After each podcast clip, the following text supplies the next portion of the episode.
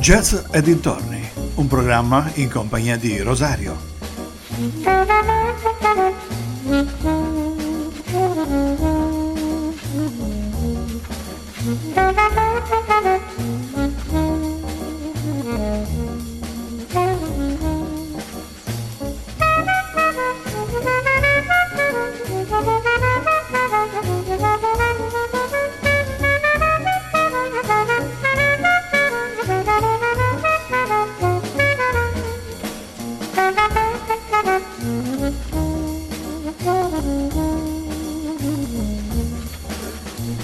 Cari amici vicini e lontani, un ben ritrovati ed una nuova puntata di Jazz e dintorni. Abbiamo cominciato la settimana scorsa con Steve Coleman la parte dedicata ai grandi sassofonisti jazz sia del passato che ancora in attività. Oggi continueremo su questa scia e parleremo dei sassofonisti baritono e diamo l'onere ma l'onore di aprire questa programmazione a Pepper Adams. Quindi direi ascoltiamo subito il primo brano in scaletta e poi mm, continuiamo con la storia. Questo è Moezin, lui è Pepper Adams Quintet.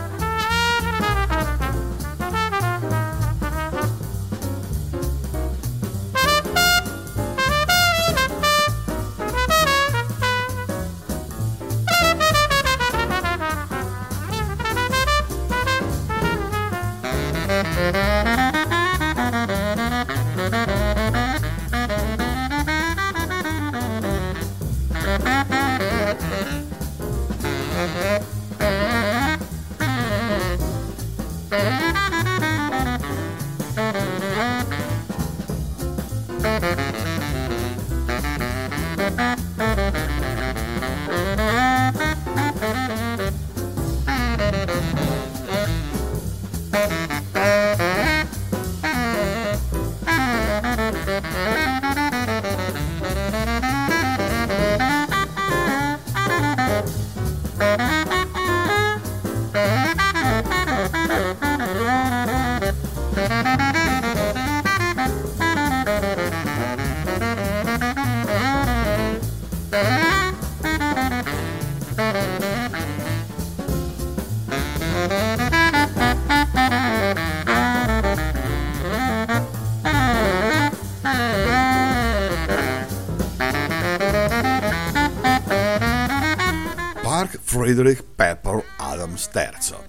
Nato ad Highland Park l'8 ottobre del 1930, è stato uno dei sassofonisti statunitensi di musica jazz che, a differenza della maggior parte dei suoi colleghi, si dedicò al sassofono baritono. condividendo questa scelta con altri tre grandi solisti come Harry Carney, Serge Chalov e Jerry Mulligan. Adams a tre anni cominciò a prendere familiarità con la tastiera del pianoforte. Poi nel 1935 la famiglia si trasferì dal sobborgo di Detroit, dove Pepper era nato, a Rochester e nella sua nuova città Adams si cominciò ad avvicinare al jazz ascoltando alla radio Fats Waller, il sesto di John Kirby, Duke Ellington, Cab Calloway, Beh, all'età di 12 anni passò dal pianoforte al clarinetto e in seguito, ispirandosi a Harry Carney, al sassofono baritono, unendosi poi ad alcune formazioni jazz. Andiamo ad ascoltare il secondo brano di Purple Adams. Questa è Zack Original Mix.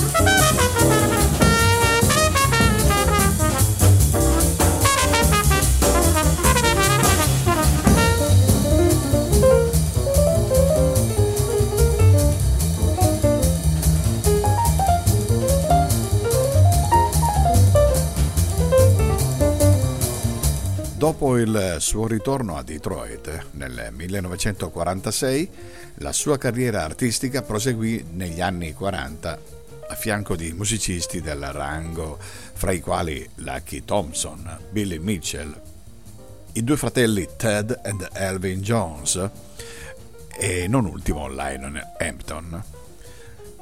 Poi partì per il servizio militare come eh, un po' eh, tanti musicisti.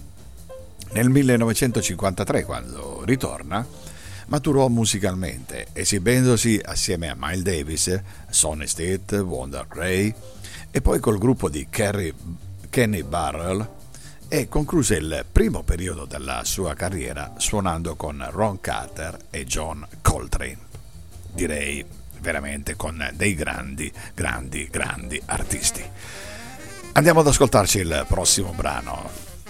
My One and Only Love, Pepper Anderson.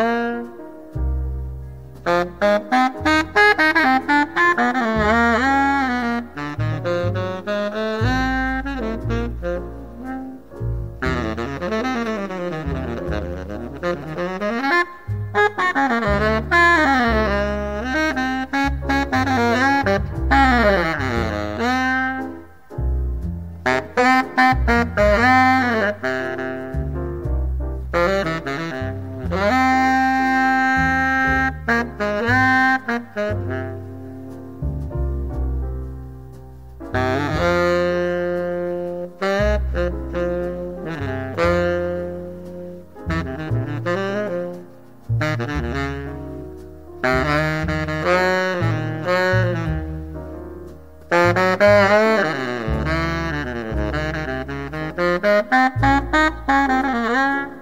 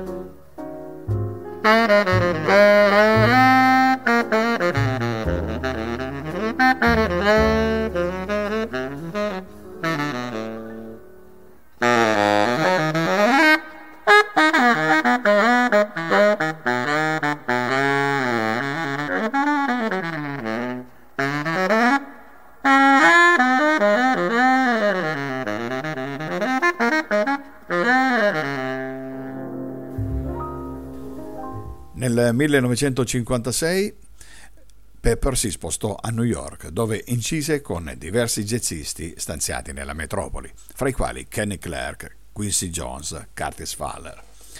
A seguire eh, fece una tournée con Minor Ferguson e Stan Keaton. L'anno successivo vide la sua collaborazione con Toots Thielman, Hank Jones e Lee Morgan, insieme anche a John Coltrane, Coleman Hawkins ed Hank Mobley tanto per citare i musicisti più rilevanti. Nel 1958 guidò un quintetto assieme a Donald Byrd che vedeva la partecipazione anche di Bobby Timmons al piano, eh, Doug Watkins al contrabbasso e Elvin James eh, alla batteria. Inoltre lavorò con Benny Goodman, John Griffin e Chet Baker. L'anno dopo fu la volta degli incontri con Art Pepper, Sonny Red, Phil John Jones ed ebbe pure esperienze artistiche con Jack Merlin, John Handley, Book Evin. Nel 1959 e poi fino al 1963 ebbe qualche occasione di suonare anche insieme al grandissimo Charlie Mingus. Andiamo ad ascoltare il prossimo brano di Pepper Adams, questo è Freddy Through.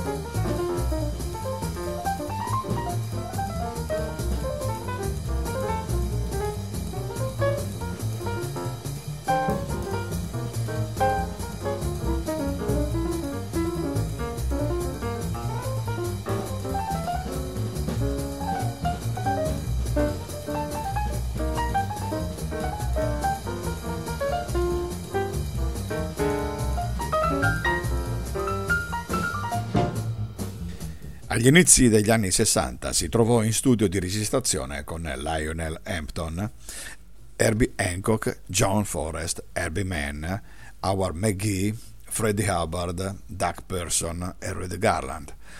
Oltre a quelle citate, nel decennio furono tante le sue collaborazioni con artisti di alto livello, da Ben Webster a Oliver Nelson, da Joe Zawinul a Stanley Turrentine, da Dizzy Gillespie a Jimmy Smith, George Benson e tanti tanti tanti altri.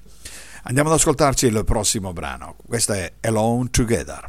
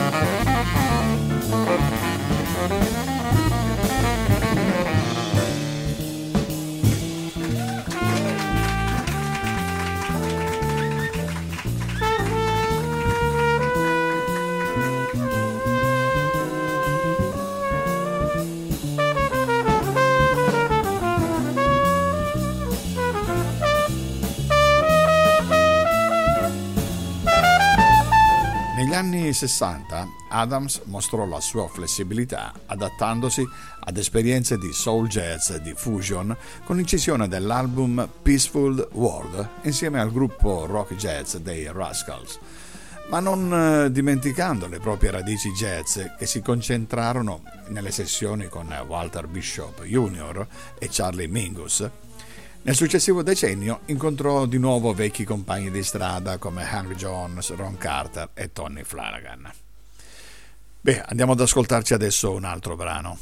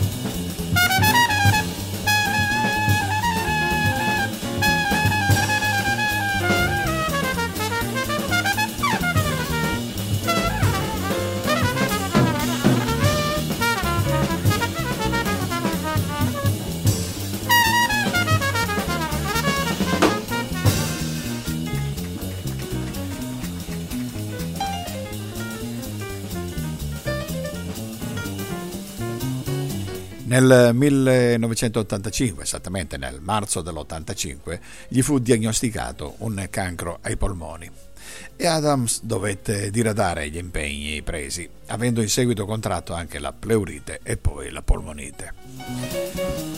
Nonostante gli interventi di chemioterapia, il grande sassofonista si spense il 10 settembre del 1986.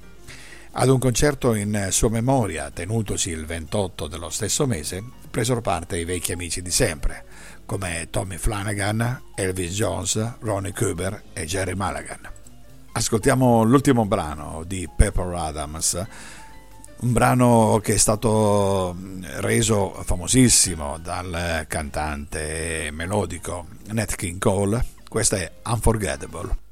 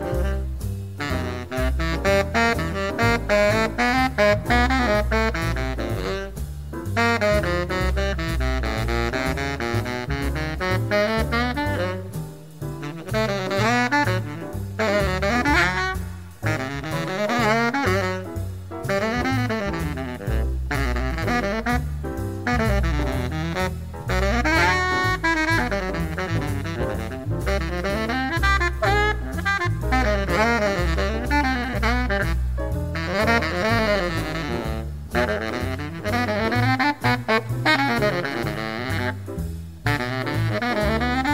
you.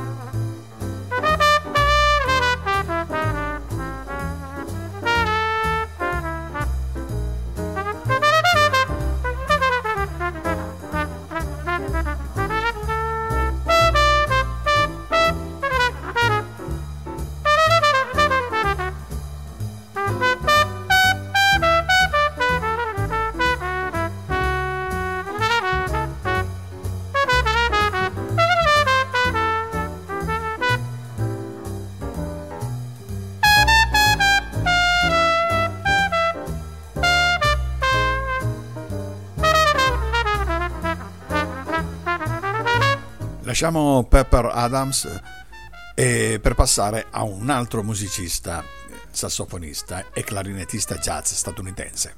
Lui è Harry Howell Carney, noto soprattutto per la sua lunga militanza nell'orchestra di Duke Ellington, per il quale faceva anche da autista, e per essere stato uno dei primi solisti jazz al sax baritono. Pensate che è rimasto con Duke Ellington per ben 45 anni. Nato a Boston nel 1910, a 17 anni scappò di casa per seguire l'orchestra di Duke Ellington, debuttando al sax contralto e a clarinetto, ma adottando ben presto il sax baritono come strumento principale. Adesso il primo brano di Adam Carney, questo è Free Little Words.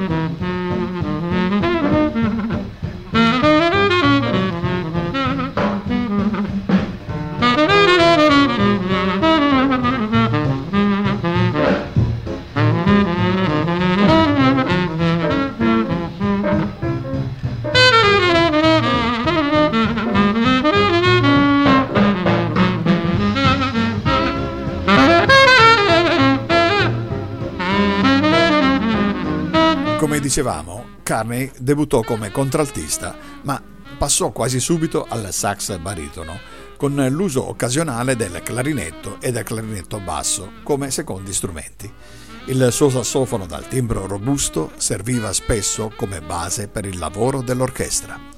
McCartney fu il solista che rimase più a lungo con Duke Ellington, che sostituiva anche come direttore d'orchestra nelle rare occasioni in cui Duke era assente o come quando voleva apparire sul palco dopo che l'orchestra avesse già cominciato magari il primo brano.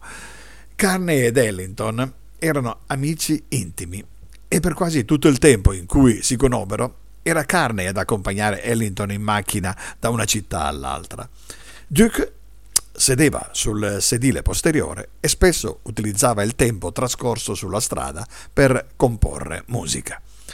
Questo rapporto tra i due è stato ritratto nel libro Natura morta con custodia di sax, storie di jazz dello scrittore britannico Geoff Deere. Andiamo con il prossimo brano, questo è Moonlight of Gange.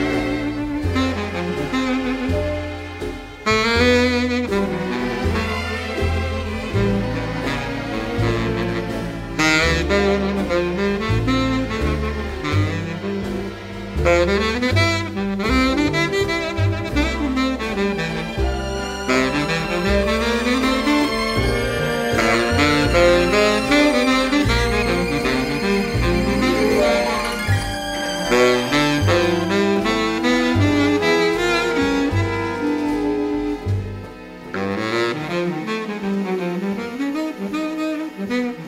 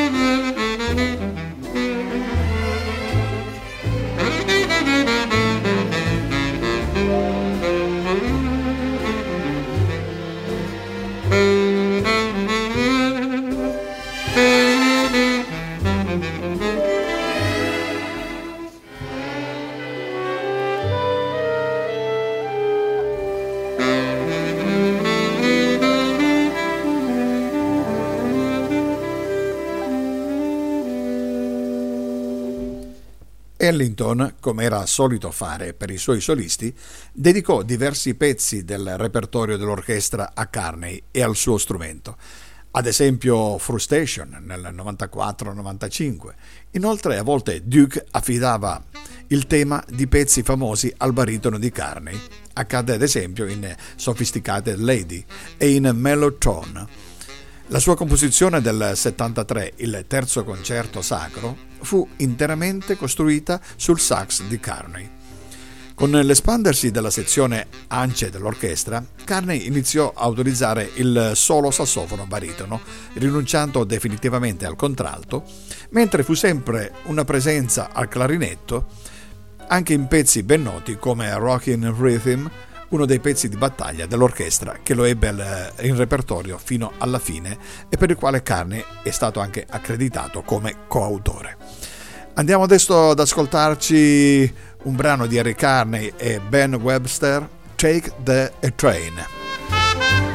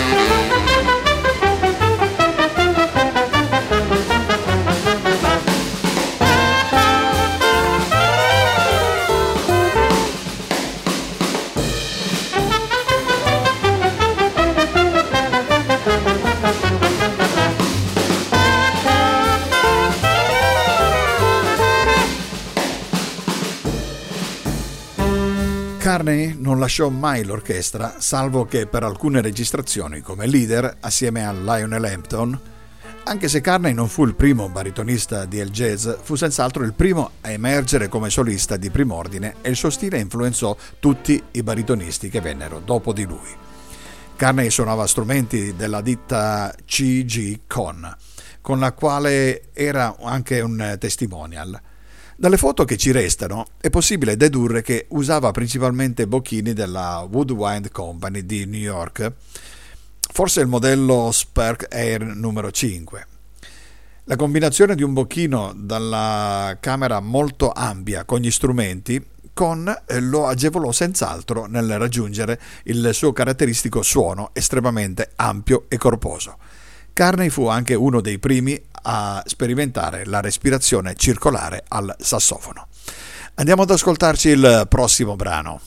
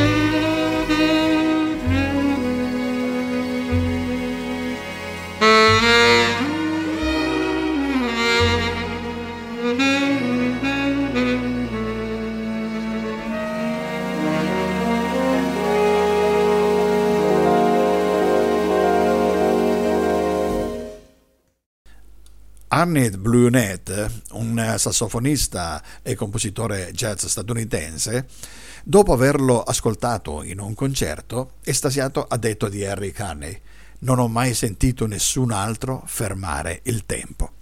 Parole bellissime. Quando Duke Ellington morì nel 74, Carney dichiarò: Questo è il giorno più brutto della mia vita. Senza Duke non mi resta nulla per cui vivere.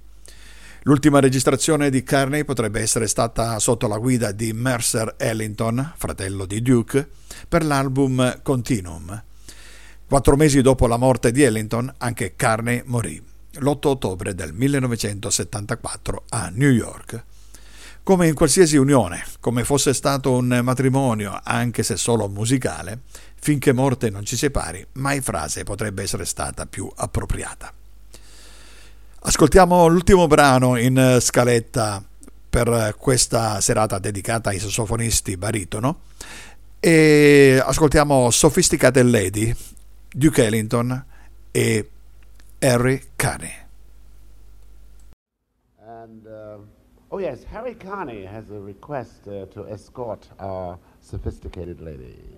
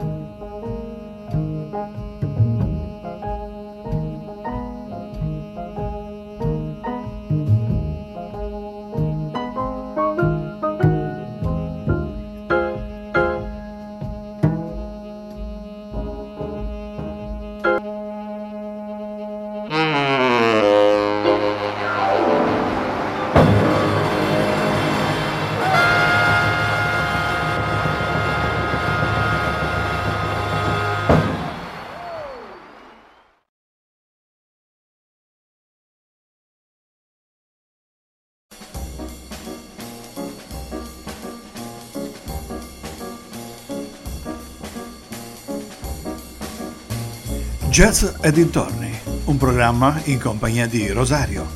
Si conclude qui questa puntata di Jazz e dintorni dedicata ai sassofonisti baritono. Vi ricordo l'appuntamento per la settimana prossima, sempre con un'altra puntata dedicata ai sassofonisti baritono e sempre su ADMR Rock Radio non cambiate programma, non eh, spegnete la radio perché dopo di me, beh, tanti altri programmi vi accompagneranno per tutta la serata e anche per la notte. Buona serata a tutti, buona continuazione di programmi.